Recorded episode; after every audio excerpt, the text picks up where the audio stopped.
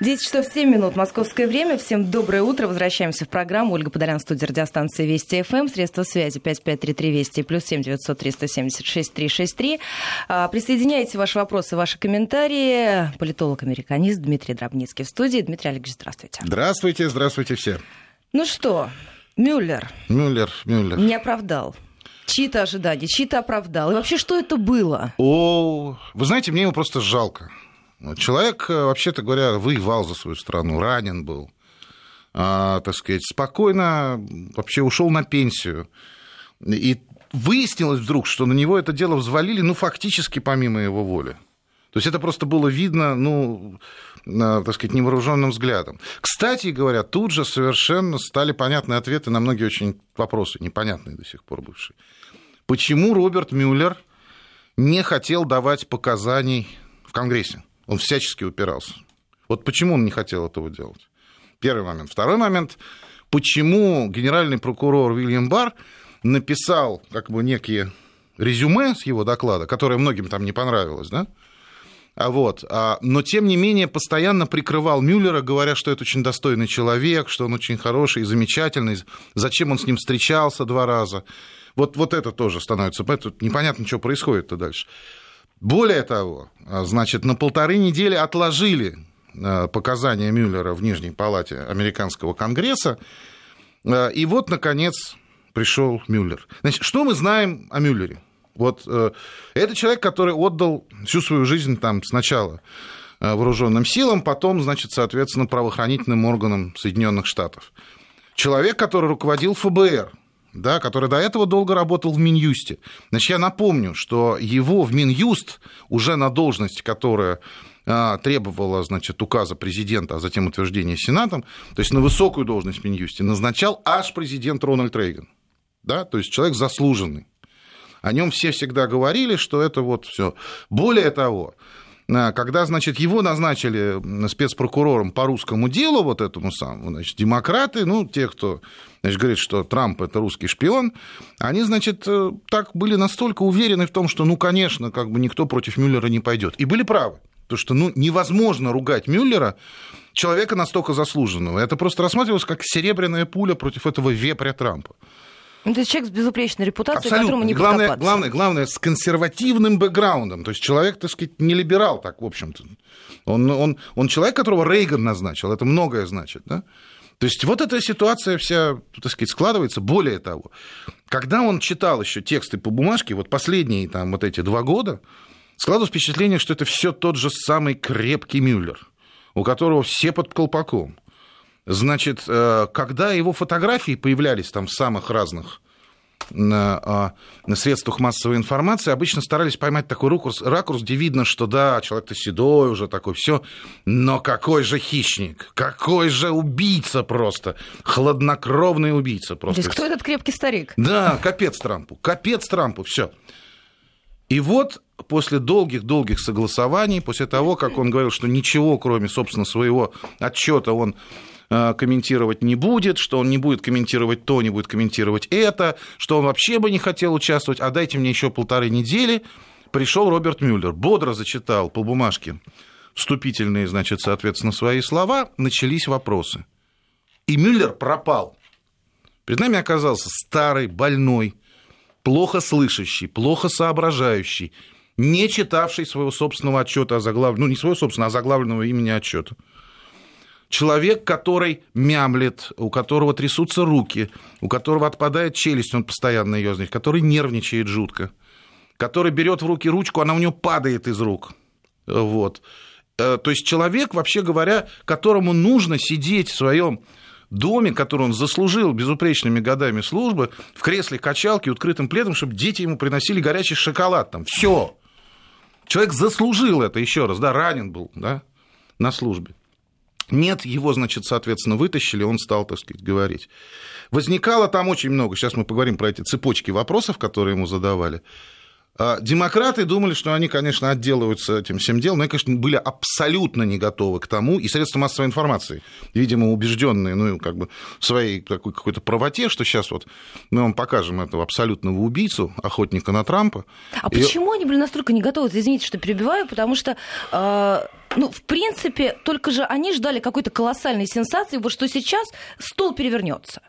Потому что они думали, что выйдет стальной человек, и они у него спросят, вы же не можете его полностью, так сказать... Вот скажите, пожалуйста, ну, с чего все, собственно, и началось? Начали, начали же демократы, у них там большинство. Она говорит, скажите, пожалуйста, вот по вопросу, так сказать, препятствия правосудию, ваш отчет оправдывает Дональда Трампа? Он, значит, смотрит свою бумажку, это так происходит. Вот это режим реального времени. А, а, нет, сэр. Не, не так вот. Нет, сэр. А, а, а, а, нет, сэр. И все, и все разрушилось вот в ту же секунду. То есть они думали, что на наводящие вопросы, так сказать, большинства в этой самой, значит, комитете Нижней палаты парламента будет последовать жесткий стальной ответ настоящего служаки. Такого настоящего, не то что нынешнее племя, а вот этого вот, понимаете? И все, а это старый человек, больной, который не руководил расследованием, как стало ясно в течение этих часов, так сказать, расследования, который не помнит, кто его назначил в Минюст. Его спрашивают, а вы при каком президенте-то? Вот, на самом деле хотели ему комплимент сказать. Он говорит, а... а почесал так здесь. Мне кажется, президент Буш. Простите, сэр, при всем уважении, президент Рейган. Да, может быть. Значит... И, и вот так вот все время по всем этим. То есть на наводящие вопросы демократов после «м-э», «м-э», он отвечал на какие-то вопросы. Когда начались прямые вопросы со стороны, так сказать, республиканцев, при всем при том, что как бы, они сразу, наверное, поняли, в чем речь, и тоже давали как бы, огромную оценку его вкладов вообще в работу правоохранительных органов Соединенных Штатов, тем не менее, они вынуждены были достаточно быть жесткими, потому что они хотели докопаться, если это не доклад Мюллера, а это не доклад Мюллера, это просто было доказано Робертом Мюллером. Да? То есть он просто прикрыл этот доклад своей фамилией? Абсолютно. Его имя там сверху стоит. Он абсолютно недееспособный старик. Причем, еще раз, человек, которому давно нужно было быть на пенсии, он не просто так туда ушел, понимаете, как бы, и, и, и ушел заслуженно, еще раз, так сказать, многие люди, которые даже из вот людей, которые защищали откровенно Трампа, когда они выступали там по телевидению, они говорили, ну, начинали именно с того, что несчастный человек, что они с ним сделали вообще, зачем они его туда потащили. Причем он совершенно не знал содержания доклада. Несмотря на то, что рядом с ним сидел какой-то еще человек из Минюста, правда, бывший сотрудник, ну, положено, если хочешь, приходи с адвокатом. Его тоже зачем-то привели к присяге, что было тоже совершенно непонятно, по всей видимости, на тот случай, если Мюллер совсем не сможет двух слов связать. И он ему все время открывал какие-то, значит, вот, части доклада по, по страничкам, но даже на странице он иной раз не мог найти ту часть текста, которую цитировали. При этом, понятное дело, что... Уровень подготовки там, республиканцев, которые, вообще говоря, наверное, тоже немножечко находились в некотором культурном шоке, он, в общем, они готовились биться вот тем самым хладнокровным убийцей. Они, конечно, смягчили немножечко риторику, но их задача была докопаться, а кто, собственно, тогда все это дело делал-то? Вот кто те самые люди, которые вообще кукловодили этим уважаемым человеком? Слепили этот доклад. Слепили доклад, поставили на него имя Роберт Мюллер. Да, и все вроде как никого нет. А более того, а ведь, там, там ведь ситуация вот какая, до чего пытаются до, достучаться. Вот довольно интересная произошла, так сказать, такая, ну, я бы не сказал перепалка, а такая серия вопросов и ответов между республиканцем Джимом Джорданом и Робертом Мюллером. После слов уважения он говорит, сэр, скажите, пожалуйста, вот в соответствии с вашим докладом, он прям называет, какой том, какая страница. Соответственно, каким образом в распоряжение ФБР попала информация о том, что у Дональда Трампа, точнее, не у Дональда Трампа, что у русских есть компромат на Хиллари Клинтон. Грязь, как они говорили, dirt, да? Компромат на Хиллари Клинтон. Значит, Роберт Мюллер долго смотрит в бумажку, вот, значит, соответственно, и говорит, а, от, значит, британского дипломата. А кто, значит, соответственно, сказал британскому дипломату? Вот, вот это все дело. А, поскольку эта пауза затягивается, Джордан говорит, сэр, в вашем докладе написано, что британскому дипломату об этом хвастался помощник Трампа, ну, бывший, Джордж Пападопулос. А, да, да, как в докладе написано, так и правда. Говорит, хорошо, а Джорджу Пападопулосу-то кто сказал, что у русских есть грязь? Он говорит... Нет, на этот вопрос я не могу ответить в интересах расследования. Как, говорит, вы не можете ответить, когда в открытой части вашего доклада на той же странице написано, кто ему сказал? Ему сказал профессор Джозеф Мифсуд. А, а, да, ну, значит, в таком случае я следую докладу. Скажите, пожалуйста, на другом, так сказать, вот, соответственно, на другой страничке вашего доклада, там написано, что профессор Джозеф Мифсуд был допрошен вашей следственной группой. Это правда? Да, это правда. Теперь так, Джордж Пападопулос соврал агентам ФБР, которые входили в вашу группу? Да.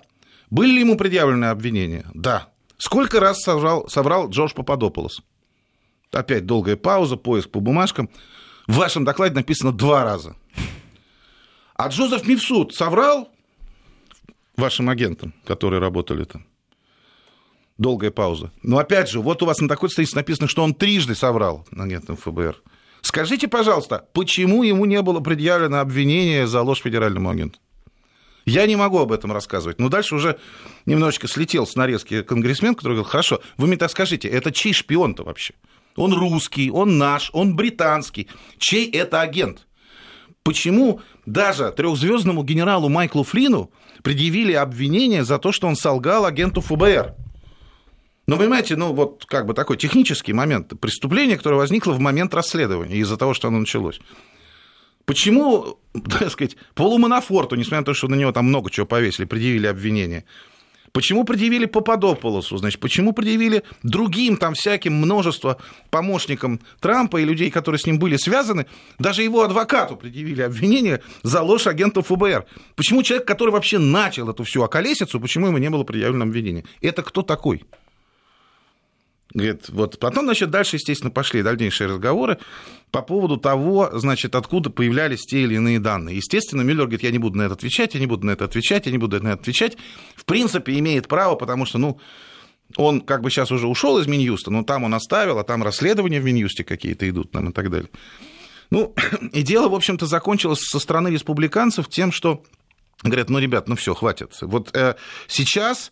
Уже другой генеральный прокурор, сейчас Уильям Барр, назначил специальный человек, который в Минюсте, вот в должности заместителя генпрокурора, который будет работать и расследовать вообще истоки этого русского дела, кто там чего, так сказать, кто там чего накопал, и кто вообще что сделал-то вот такого, какую провокацию совершил, каким образом вообще это дело началось, которое после трех лет, да даже больше, расследования, что оно вот все никак...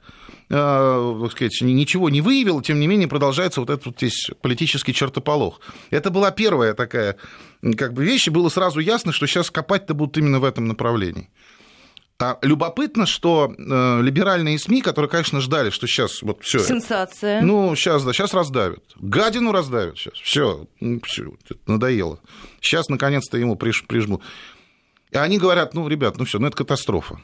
Это катастрофа, это стихийное бедствие. Вот были две. Катастрофа и дизастер. Все. Больше как бы никак они по этому поводу не говорили. Они, конечно, говорили, опять же, о том, что это очень достойный человек, что и так далее. Но, опять же, выяснилось, что доклад Мюллера написан не Мюллером. Ему даже э, задали вопрос. Э, скажите, сэр, а на скольких допросов из... И там, значит, по-моему, там несколько десятков тысяч допросов свидетелей. На скольких, так сказать, допросах вы присутствовали? Он говорит, я не буду об этом рассказывать. Ему даже задали вопрос. Скажите, а после того, как вы завершили расследование, у вас была, вы выступили с речью, вы можете сказать, кто ее написал? Он говорит, я не буду отвечать на этот вопрос. Я так и знал, что не вы, сэр. То есть на самом деле ситуация парадоксальна. Ведь кто там внутри этой группы находился? Начнем с того, что там не было ни одного члена республиканской партии или республиканцев. Там были либо неприсоединившиеся, либо демократы. Но это ладно, бог с ним, казалось бы, правоохранители. До июня две тысячи семнадцатого года в группе спецпрокурора Мюллера работали те же самые люди, которые все время расследовали дело Хиллари Клинтон, благополучно его развалили. Но это бог с ним. Среди этих людей, и в частности люди, которые вот поймали, загнали в ловушку уже свидетельствами, есть такой термин в Соединенных Штатах, perjury trap, так вот они загнали в эту самую ловушку Майкла Флина, того самого генерала, который был недолго советником по нацбезопасности Трампа, были такие люди, как Картер Пейдж, извините, так сказать, значит, не Картер Пейдж, конечно, значит, была Лиза Пейдж и Питер Строк. Одна из них, значит, являлась юрисконсультом ФБР, другой руководил ни много ни мало контрразведывательным подразделением ФБР «Большая шишка». Так вот, они, значит, любовники и переписывались, значит, текстовыми сообщениями. Ну, с кем не бывает, да. Сейчас, что нам... практически сериал сейчас рассказываете. Да-да-да. Ну, оказывается, нет, слушайте, то, что по этому поводу будет снят сериал, я даже не сомневаюсь. Вот я уверяю, что у вас что-то сказать. Раз уж сейчас, так сказать, про Роджера Айрса сняли... Это не карточный домик совсем, это будет что-то похлеще. А, думаю, да. Если это попадется хорошему продюсеру, это просто будет, это будет бомба. Да, потому что сценарий готовый абсолютно. Так там просто бери, так сказать... И, и снимай. Пере... Да, бери и переписывай, бери, так сказать, советников. Это, на самом деле, будет действительно очень-очень жесткая такая штука. И главное, это будет интересно смотреть. Единственное, я не знаю, сколько времени нужно выждать, на самом деле, чтобы это было. Ну, так вот, эти самые, значит, два человека из ФБР, они ведь не просто так между, так сказать, собой переписывались, ну, потому что, ну, любовники, любовники, но он, он, конечно, женат, так сказать, негодяй. Ну, с кем не бывает, казалось бы, ну, дело такое, да. Но, тем не менее, а ведь они, вместо того, чтобы переписываться о чем-то, так сказать, интимном, они переписывались о политике, о Дональде Трампе и о том, как они собираются его свалить. Высокие отношения. Несомненно. То есть люди нашли друг друга на неком эйдетическом уровне. То есть они как бы сошлись умом и сердцем. Это, это редкость, это редкость. Позавидовать можно ребятам-то, позавидовать, да. Ну так вот, и эти вот, значит, соответственно, сообщения, как всегда, уплыли сейчас, ничего в интернете, нету секретного. И, конечно, люди говорили о том, что, несомненно, там, Хиллари Клинтон будет президентом, надо все для этого дела сделать. А как же Трамп? Да нет, Трамп проиграет. Но вот если он все-таки не проиграет, на этот случай мы уже вместе с Энди, это замечательная штука, потому что они попутно за, за, зацепили тогда замдиректора ФБР. То есть они туда замешали в свою переписку? Да-да, естественно. Они же, все, кто участвовал в этом заговоре, вот всем, кто этот строил русское дело, то есть это, вот это вскрылось, да? И, но эти люди работали у Мюллера. Более того, все те люди, которые даже не работали у Мюллера в этой группе расследовательной, те, кто участвовали и кого так или иначе, либо сам ушел, либо пришлось его увольнять, и те, в отношении кого сейчас копает нынешний генпрокурор, это все люди, которые с Мюллером были связаны. Поначалу многие думали, и я грешным делом, каюсь, думал, что на самом деле Мюллер – это такой как бы их учитель, вот такой просто их патрон, который как-то призвал своих детей, всех, которых воспитывал когда-то, такой наставник. Дети гнезда. Дети гнезда, дети гнезда, совершенно верно, очень точно. Вот, и сказал, ребята, ну, надо валить Трампа. Ну, это просто уж ни в какие ворота не лезет. Давайте что-то делать, ребята. И, ну, и дети, дети как? Учитель, учитель, все, пошли валить. На самом деле выяснилось, что все дело было не так. Сидел мирно пенсионер Роберт Мюллер, подчеркну еще раз, человек, который на своем рабочем посту, пока не ушел, работал очень хорошо, действительно заслужил уважение своих коллег и признательность американцев, сидел спокойно, уже, так сказать, не слишком, э, в общем... был остро рассудком, сидел у себя в качалке под пледом, пришли эти молодые ребята и сказали, так, учитель, вы куда меня везете? Тихо, тихо, сейчас отвезем. Погрузили, я, не, понятно, что я рассказываю нереальную историю, но как это выглядит теперь вот после этого всего дела? Погрузили его, значит, в автомобиль, одели в костюм, все, и вот он где-то там сидел, а они, значит, за его спиной все это дело делали. Ему только на подпись дали, дали, дали этот самый отчет. И вообще, конечно, вот то, как это все происходило, то, насколько это все... Вообще, это было вот... Мне бы лично, если бы такое происходило в современной России, было просто откровенно стыдно. Не, не как члену там какой-то партии, не как приверженцу какого-то курса. Мне просто было бы откровенно стыдно как гражданину страны. Слушайте, это просто безобразие, то, что там происходило. То есть это не важно, что там драка идет. Политическая драка, кто-то скажет, это хорошо. Ну, соглашусь, хорошо, может быть, и хорошо. Но то, что вскрылось, совершенно вот эта вот подковерная такая подлая возня, да еще с использованием, так сказать, человека какого-то, так сказать, подставой таким образом, по идее сейчас... Ведь этого Мюллера можно привлекать к уголовной ответственности. Вот я только вас хотела спросить, да. А не окажется, не может ли он оказаться на скамье сам? Я думаю, что, ну, во-первых, судя по всему, это... я не буду ставить ему диагноз. Понимаете, я знаю многих, так сказать, пожилых людей там, в возрасте за восемьдесят лет, но они гораздо острее умом, памятью и так далее. Они уже жалуются, вот я это забываю, вот я то забываю. Но когда человек включается в диалог, когда его начинают спрашивать, когда его, то есть это, ему может стать там нехорошо, там может быть еще что-то от какого-то нервного напряжения. Но это не производит впечатление вот этого вот растерянного человека абсолютно. Абсолютно потерянного. Где я, что я? Да? У нас с вами буквально остается совсем да. немного времени до завершения этого часа. У нас много тем, как обычно, конечно, многие да. не успеем обсудить. Но я вас не могу не спросить, что это значит для Трампа? Это все триумф, абсолютно, победа? Абсолютно. Это, ну, ну, это, конечно, тактически, стратегически это будет, когда он переизберется на второй срок, но тактически это просто, это просто победа, в которой, для которой он просто пальцем не пошевелил. Мне кажется, что очень для многих людей, в том числе для тех республиканцев, которые просто четко встали на его сторону, мы будем защищать его до конца, потому что там республиканцы разные есть, да? Но вот для них это была полная неожиданность, что это обернется так. То есть они готовы были, так сказать, сопротивляться, защищать, и когда все пошло вот так, они сказали: о, ребята, все, все, вот это все. С этого момента паровоз покатился в обратную сторону. А вот. Для демократов? Для демократов это, конечно, полный ужас. Ясно, что если они будут сейчас качать тему импичмента, они проиграют не только президентские выборы. Эти выборы президентские они и так проиграют. Они, конечно, сильно потеряют еще и на выборах в Конгресс. Потому что сейчас попытаться на этом фоне качать тему импичмента после вот, вот этих показаний, это означает, ну, в общем... Понимаете, что произошло? Я вот еще раз так скажу. Понимаете, опрашивали его как свидетеля. Свидетель ненадежный, а... А улики, которые он представлял, этот доклад, подложный. Понимаете, все это рассыпалось дело совсем. Вот в суде дело рассыпалось. И ссылки на СМИ внутри этого доклада. Ну, это, это и так было там. Это и так было там. Это, кстати говоря, часто так делается. Ну, кстати, у нас в стране очень часто прокуратура начинает проверку, потому что, так сказать, появилась информация в таком-то СМИ. Это нормально. Но, с другой стороны, когда ты приходишь, у тебя есть доклад, два тома, сидишь ты, ты лыкой не вяжешь, вообще ничего не понимаешь в том, что происходит, а твой доклад, оказывается, ты вообще тоже в нем ничего не понимаешь. И на чем он основном тоже никто не знает. Убирается улика в виде доклада, убирается главный свидетель. Дальше вопрос. Все смотрели сериалы, да, про, про адвокатов. А вообще у обвинения-то есть что-нибудь еще? Или дело пора закрывать? Ну, вот, походу, дело пора закрывать, и это значит, что, может, даже дело откроется против других людей, и это, конечно, жуткий удар для демократов. Но вы считаете, что эта история, она в развитии? Несомненно, несомненно. Мы еще столько всего увидим, а вот, мы еще столько всего обсудим. Это, это будет, конечно, развиваться дальше и дальше. Это, в общем, знаете, знаете как конец первого сезона, так сказать, вот. Ждите продолжения. To be continued, это точно абсолютно. Там дальше дело, так сказать, не, не остановится. Причем я так думаю, что Трамп как человек, как вот многие вещи показали, как, так сказать, такой некровожадный, он, скорее всего, многих очень людей оставит в покое, там, скорее всего, особенно там Мюллера, в этом смысле Мюллер, скорее всего, нет. Но вот эти молодые наглые ребята, которые попытались быстренько состряпать против него, против него дело, я думаю, что вот у них, у них сейчас есть лаг по времени сбежать. Причем конкретно сбежать, как вот в свое время Кристофер Стил, один из авторов «Русского досье», причем главный, да, человек, с которого все это дело началось, он исчез вообще с лица земли. Его в квартире нет, его, его котов кормят соседи.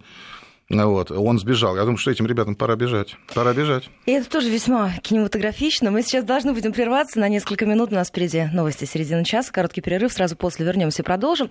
Есть еще любопытные темы, в том числе обязательно о смертной казни поговорим да, с вами. Наверное, и о да. господине Уильяме Барре, который уже приказал чиновникам назначить казнь пяти американским заключенным. Сразу после новостей середины часа. десять часов тридцать четыре минуты московское время. Возвращаемся в программу. Ольга Подолян, студия радиостанции Вести-ФМ. У меня сегодня в гостях политолог-американист Дмитрий Дробницкий. пять пять три три Вести, плюс семь девятьсот триста семьдесят шесть триста шестьдесят три средства связи. Ну что, возобновление применения смертной казни да. в Соединенных да. Штатах Америки и уже большие... споры, крики и визги впервые за шестнадцать лет, аморальное и глубоко ошибочное, так это называют противники, критики того решения, которое было принято. Насколько это вообще возможно в современном американском обществе? В современном американском обществе есть определенного рода раскол по целому ряду культурных вопросов, в том числе по вопросу о смертной казни. Но надо сказать, что в отличие от других каких-то важных там, социокультурных вопросов, вопрос все-таки о смертной казни защищают вот это вот, то, что называется capital punishment, его вот эту вот высшую меру, да? Защищают ее все-таки не половина американцев. Надо сказать, что за прошедшее время все-таки до людей стало доходить, что здесь, здесь что-то не так. Ну, в частности, вы понимаете, можно сколько угодно сочувствовать консерваторам, быть очень, так сказать, действительно человеком, который там выступает за все, так сказать, консервативные ценности и вообще либералов на дух не переносит, но возникает очень серьезный вопрос такой, действительно, морально-этического плана. Ну хорошо, раз аборты считаются убийством, и, в общем, наверное, можно согласиться в определенной степени с моральной правотой такого, такой постановки вопроса, а почему тогда убийство человека, пусть он даже там и убийца, и кто угодно, не является убийством в таком? Почему оно допустимо? да, и, и вообще действительно складывается впечатление, что это такой некий пережиток, пережиток прошлого. Конечно, известно, что и у нас в стране, например, существует большая дискуссия, а не вернуть ли нам смертную казнь, да? Вот. Но в свое время смертная казнь, конечно, служила очень важным социальным институтом, потому что она заменяла собой кровную месть, которая, кстати говоря, существовала не только в каких-то там далеких народах, но она существовала конкретно в Европе просто, в самом сердце Европы. Для того, чтобы между родами не существовало кровной мести, в конце концов, государство взяло на себя функцию палача. И именно с этого момента, в общем, как бы кровная месть начала жестко выстесняться, и был аморальный аргумент, что вот государство взяло это на себя, да, тогда еще это были суверены, то вам, так сказать, уж точно не след заниматься этим делом. Сейчас как оправдывать смертную казнь, это действительно становится сложнее и сложнее. Конечно, тут есть эмоции самые разные, связанные, например, с тем, что человек совершил совершенно невозможное какое-нибудь преступление, за которое, в общем, только-только как бы смерть ему и станет расплатой. Вот. Но, тем не менее, подчеркну, что даже в Соединенных Штатах, которые довольно консервативно относятся к любым изменениям в законодательстве, конечно, вопрос смертной казни остается на... Тут... Ну, смотрите, да. Вот два этих приговора, да, речь да. идет о том, что они будут менять вот этот вот смертельный коктейль для инъекции, это да. тоже очень активно обсуждается в американских СМИ. Как вы считаете, насколько серьезной будет реакция после того, как это решение вступит в силу, произойдет вот это вот? Значит, это решение уже заметят вступ... или не заметят? Вот нет, во-первых, уже после... заметили, во-первых, уже заметили и широко обсуждают, и вообще, скорее всего, это станет вопросом перед выборами двадцать двадцать. Это несомненно так. А в этом смысле тут бы было, конечно, красивым. Значит, еще раз, да, давайте я просто объясню, чтобы наши слушатели понимали, о чем идет речь. Речь не идет о каких-то новых приговорах, которые, так сказать, там должны сейчас вот, послать человека в газовую камеру. Речь идет о давно вступивших и прошедших все сроки обжалования, все ступени обжалования приговоров, которые были вынесены присяжными. Значит, в Соединенных Штатах присяжные делают две вещи. Если речь не идет о смертной казни, то они говорят только виновен или невиновен. Дальше приговор восполняется судьей. Но если обвинение требует смертной казни, подвергать ли человека смертной казни или нет, также решают присяжные. Значит, присяжные постановили. Это вот такая тоже железная штука, против которой не попрешь. Они уже на этом самом так называемом, это называется death row, как известно, нам хорошо известно по роману «Зеленая миля», да, так сказать, там вот это все. Но на самом деле находящиеся вот на уже в камере, камере смертников, да, в отделении для смертников люди, люди там ждут годами, прошли все сроки обжалования, по ним идет речь. И речь идет о федеральных преступлениях. Почему генпрокурор, так сказать, собственно говоря, начал двигать их? Потому что переполнено это отделение. Оно действительно переполнено. Сейчас стараются как можно демократичнее и лояльнее подходить к людям, давать им всяческую возможность, давать, так сказать, определенного рода там, апелляции, первую, вторую, там, жалобы и так далее. Все это прошло, и существует смертная казнь в некоторых штатах, в некоторых ее не существует, но по федеральным по федеральным преступлениям, смертная казнь по-прежнему существует. И в этом смысле, скорее всего, вопрос о высшей мере наказания в Соединенных Штатах будет вопросом к выборам двадцать двадцать. И в Конгресс, и в и президентский. Я думаю, что здесь будет, будут еще, так сказать, целый ряд дискуссий, потому что, на самом деле, редко в Соединенных Штатах сейчас казнят по федеральным преступлениям, да и в Штатах редко казнят в отдельных. Я думаю, но что Федеральное не бюро не казнило никого с две тысячи третьего да, года, да, там да, уже очень большой срок прошло. Ну, не было, не было, федеральными судами не выносились такие, такие, такие приказания. Это, это верно, это верно.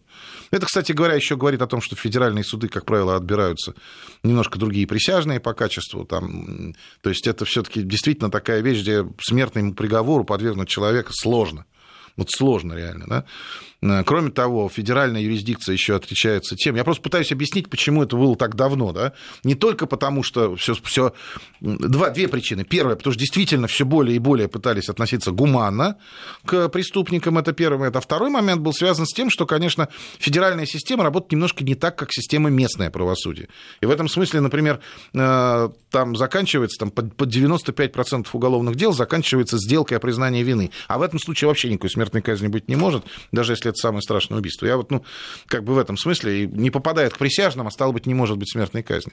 И в этом смысле понятно, что это, конечно, будут громкие смерти, будут демонстрации обязательно, как бывает в Америке в этих случаях, да, будут кричать убийцы, и, наверное, будут, в общем, с моральным правом это кричать. Это дискуссия для выборов, это точно. Однозначно. Вот это такая, сложно так это говорить, да, так сказать, людей же убьют.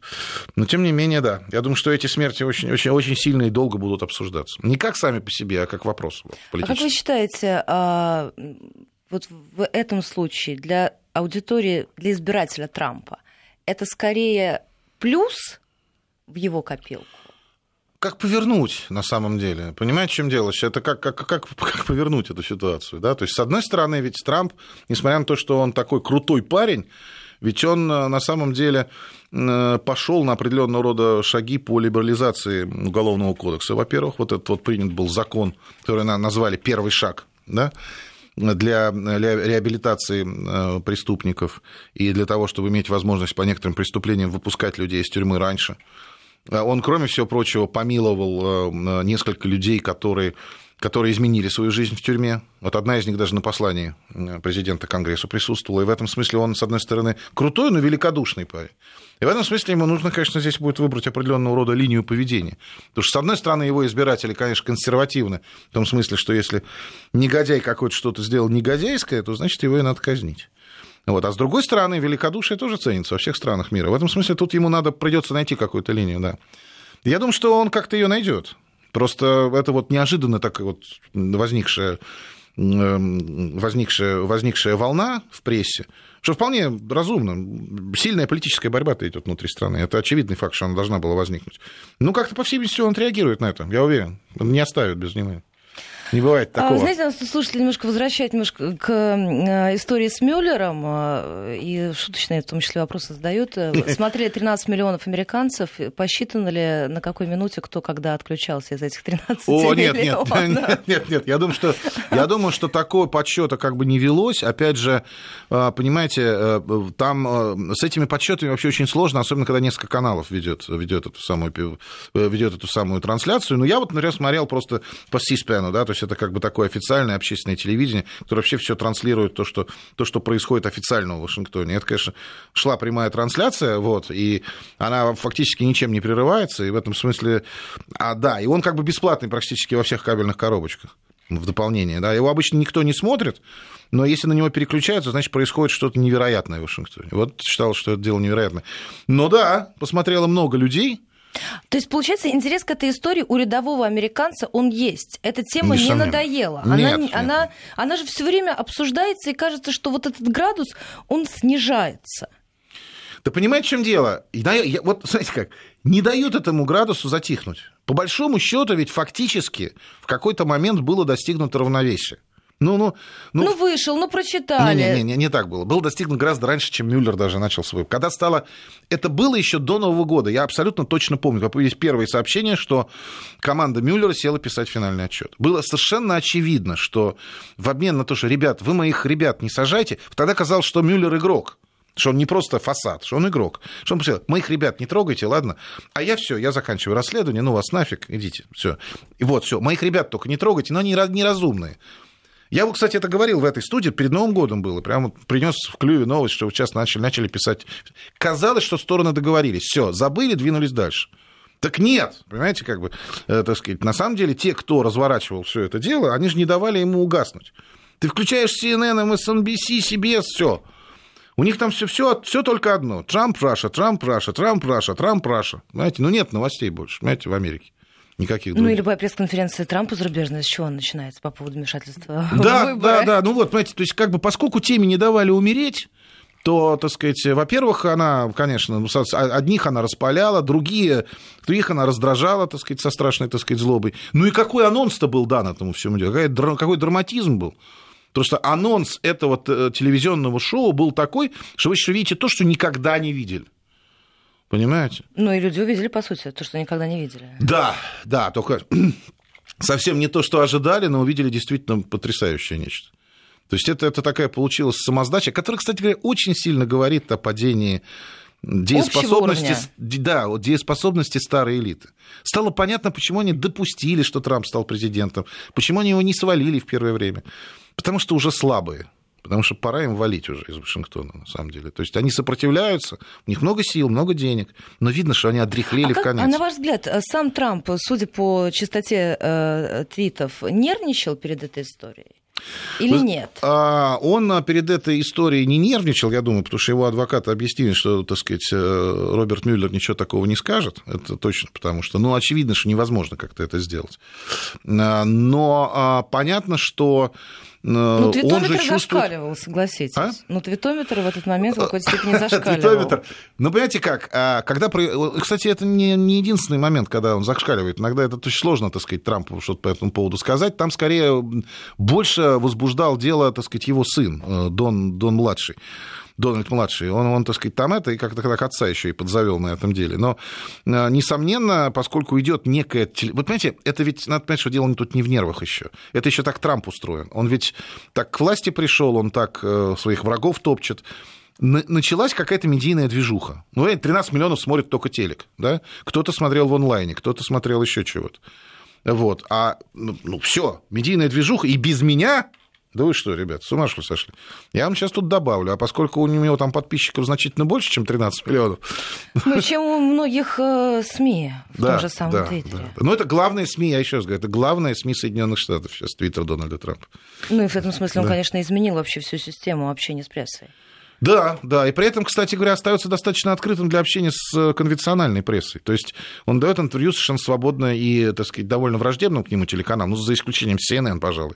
Да, то есть, в общем, по сравнению с Бараком Обамой, это очень медийно открытый президент.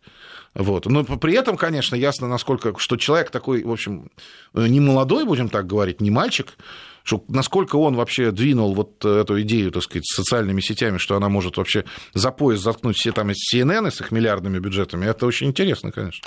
Давайте еще поговорим с вами по поводу выступления Трампа на, на фоне, так сказать, двуглавого орла, пришлось да, объясняться. Да, да, и тоже да. речь идет о том, что как, как организация происходит, что в последний момент искали в интернете. Нет, там не в последний момент искали в интернете. Значит, я сейчас просто объясню, что произошло, да. Значит, Дональд Трамп приехал, сейчас организация называется Turning Point ю эс эй, то есть поворотный момент, да, поворотный момент в истории США. Это консервативная вполне организация, которая Трампа поддерживает и так далее. Была видеопрезентация очень хорошая, так сказать, на его фоне. И в какой-то момент, когда он заканчивал, появилось то, что называется presidential seal, то есть это, ну, президентский герб, я не знаю, так если можно сказать. Вот у нас он, да, так сказать, известный двуглавый орел, там с известными символами власти, очень похож на, так сказать, на царский герб, двуглавый орел там и так далее. У Соединенных Штатов это так называемый, сейчас очень неправильно говорят белоголовый орлан немножечко, так сказать, его немножко, мне там биологи объясняли, я так до конца и не понял, в Америке его называют bald eagle, так сказать, лысый орел. Да, но только вот этот белоголовый орлан, который мы приняли говорить, он, значит, на самом деле совершенно по-другому выглядит, нежели наши орлы на гербе. Значит, он, у него одна голова, в одной руке, значит, соответственно, он там держит стрелы, а в другой оливковую ветвь. То есть, ну, в смысле, что и дипломатия, и сила. Peace, true, strength, да, так сказать, мир с позиции силы. Вот, значит, американский герб. Ну, и вокруг там написано «Президент Соединенных Штатов Америки». А появилась картинка с двуглавым орлом, где пасти этих, значит, обоих орлов, они, в общем, похожи, конечно, на российский герб. Да еще и с коронами. Это раз. В руке у этого самого, значит, соответственно, орла вместо стрел были клюшки для гольфа. А вместо оливковой ветви была пачка банкнот. Баксов. Зеленых. Зеленых, зеленых, да. Но я, кстати, долго присматривал, что это такое. В конце концов, я меня... даже сначала подумал, что это изумруды какие-то, ну там да, издалека. Да, да, да, да. Не, это баксы. Я нашел изображение с хорошим разрешением. Это баксы.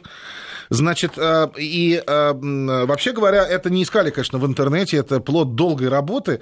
Нашли, значит, соответственно, человека, который, который все это делал. Как ни странно, это, так сказать, человек консервативный, который в этой организации ему доверяли. Вот. Значит, это сорокашестилетний графический дизайн. Вот, и зовут его Чарльз Лизот, его уже, так сказать, нашли, его, естественно, уже уволили. И он рассказал изданию Вашингтон Пост, что он долго готовил эту провокацию, долго готовился к этому всему делу, что он всегда голосовал за республиканцев, за Буша-старшего, за Буша-младшего, он не любил Обаму. Но вот, так сказать, в две тысячи шестнадцатом году он не пошел голосовать, потому что Трамп — это ай-яй-яй. Ну, в общем, Вашингтон Пост, как и нужно, раздуло из этого статью не об Орле и не о провокации, так сказать, вот, в адрес президента и государственных символов, а вот, ну, так сказать, история о консерваторе, который обернулся противником нынешнего невозможного президента. Но дело такое действительно скандальное. Надо сказать, что Трамп достаточно с юмором к этому делу отнесся. И вообще вряд ли из этого как бы что-нибудь дальше получится, но довольно характерная такая штука, что, в общем, сейчас политическая борьба в Соединенных Штатах иногда вот даже такой вот характер принимает. То есть вот, вот такую мелочь, как бы, так сказать, делать, поддать, ну и, ну и хорошо, типа. Ну и мы же видим, как на это реагируют. Конечно, конечно. Ну, пытаются, это естественно, что... Понимаете, на самом деле еще в шестнадцатом году было понятно, что политика перейдет на личности и перейдет на грязные приемы борьбы. Политика всегда достаточно жесткая была, иногда грязная в Соединенных Штатах. Но здесь настолько принципиальный спор идет, что все средства хороши. Говорить, ну, слушайте, ребят, ну, так нехорошо, как-то сказать. А те скажут, да ты что? Ты знаешь, что на кону-то? И все, и как бы вот ситуация такая, что действительно и такие вещи используются. Другое дело, что данная конкретная вот ситуация, понимаете, она как бы, ну, это на самом деле детская шалость. Понимаете, там многие либеральные журналисты, например, в стиле запрещенный в России ИГИЛ, публиковали, так сказать, там, что они держат в руках голову Трампа отсеченную, да, так сказать, там окровавленную муляж. Фотографировались, получали там, так сказать, по миллиону лайков в Инстаграме. Было же такое, так сказать. Так что это все это все мелочи, по большому счету. Другое дело, что у нас, наверное, возникнет вопрос, а как так можно с государственными символами? Вот. Но тут есть совершенно определенная вещь. Это, сдается мне, дай бог памяти, восемьдесят третий год решения Верховного суда США, что издевательством государственными символами, включая сожжение государственного флага США, является конституционным правом любого американца. Даже вот. Так? Да, да. Это долго очень обсуждалось при Рейгане в восьмидесятых годах, значит, соответственно, я не помню точный год, по-моему, восемьдесят третий, боюсь сейчас соврать, но это вот недавняя относительная история, когда Верховный суд окончательно признал, что это не является преступлением ввиду того, что это как бы осуществление своих конституционных прав на свободу самовыражения, будем так говорить. Так что в США очень многое позволено в этом смысле. Да, ну, это такая вот у них система. Мы как-то, и европейцы, кстати, тоже, мы как-то так считаем, что, в общем, как бы не все позволено, понимаете. Но таких законов, например, как Германия и Франция, там вот в Соединенных Штатах быть не может. Вот, а в Вашингтон-Пост, я правильно понимаю, они делают акцент, что человек просто Трампа достал, да? То есть он вот да, как бы fed up. Давнишний республиканец, который, конечно, республиканцы нам не нравятся, но этот человек уважаемый, он наш противник, он голосовал за всех республиканцев, но Трамп, ну, это уже ни в какие ворота не лезет. Вот такую они историю рассказали. Понимаете, это, так сказать, ну, это, это достаточно примитивный прием, на самом деле, журналистский, когда говорите, вот человек поддерживал там все, что делал там имя рек, но когда произошло вот это, он прозрел. Понимаете, ну, это, так сказать, вот любят таких героев, которые переметнулись. И вот о них рассказывают, а из этого делают вывод, что, конечно, ну, плохой тот человек, которого они любят. Плохой. Объективно плохой. Почему объективно? Ну как, мы же вам рассказали историю о том, как человек от нее переметнулся. Ну что, заканчиваем мы сегодня нашу программу. Я благодарю вас за этот разговор. Политолог-американист Дмитрий Дробницкий был у нас в гостях. Этот эфир вы можете переслушать в архиве радиостанции Вести-ФМ. Спасибо большое и услышимся. Спасибо. Спасибо, спасибо всем.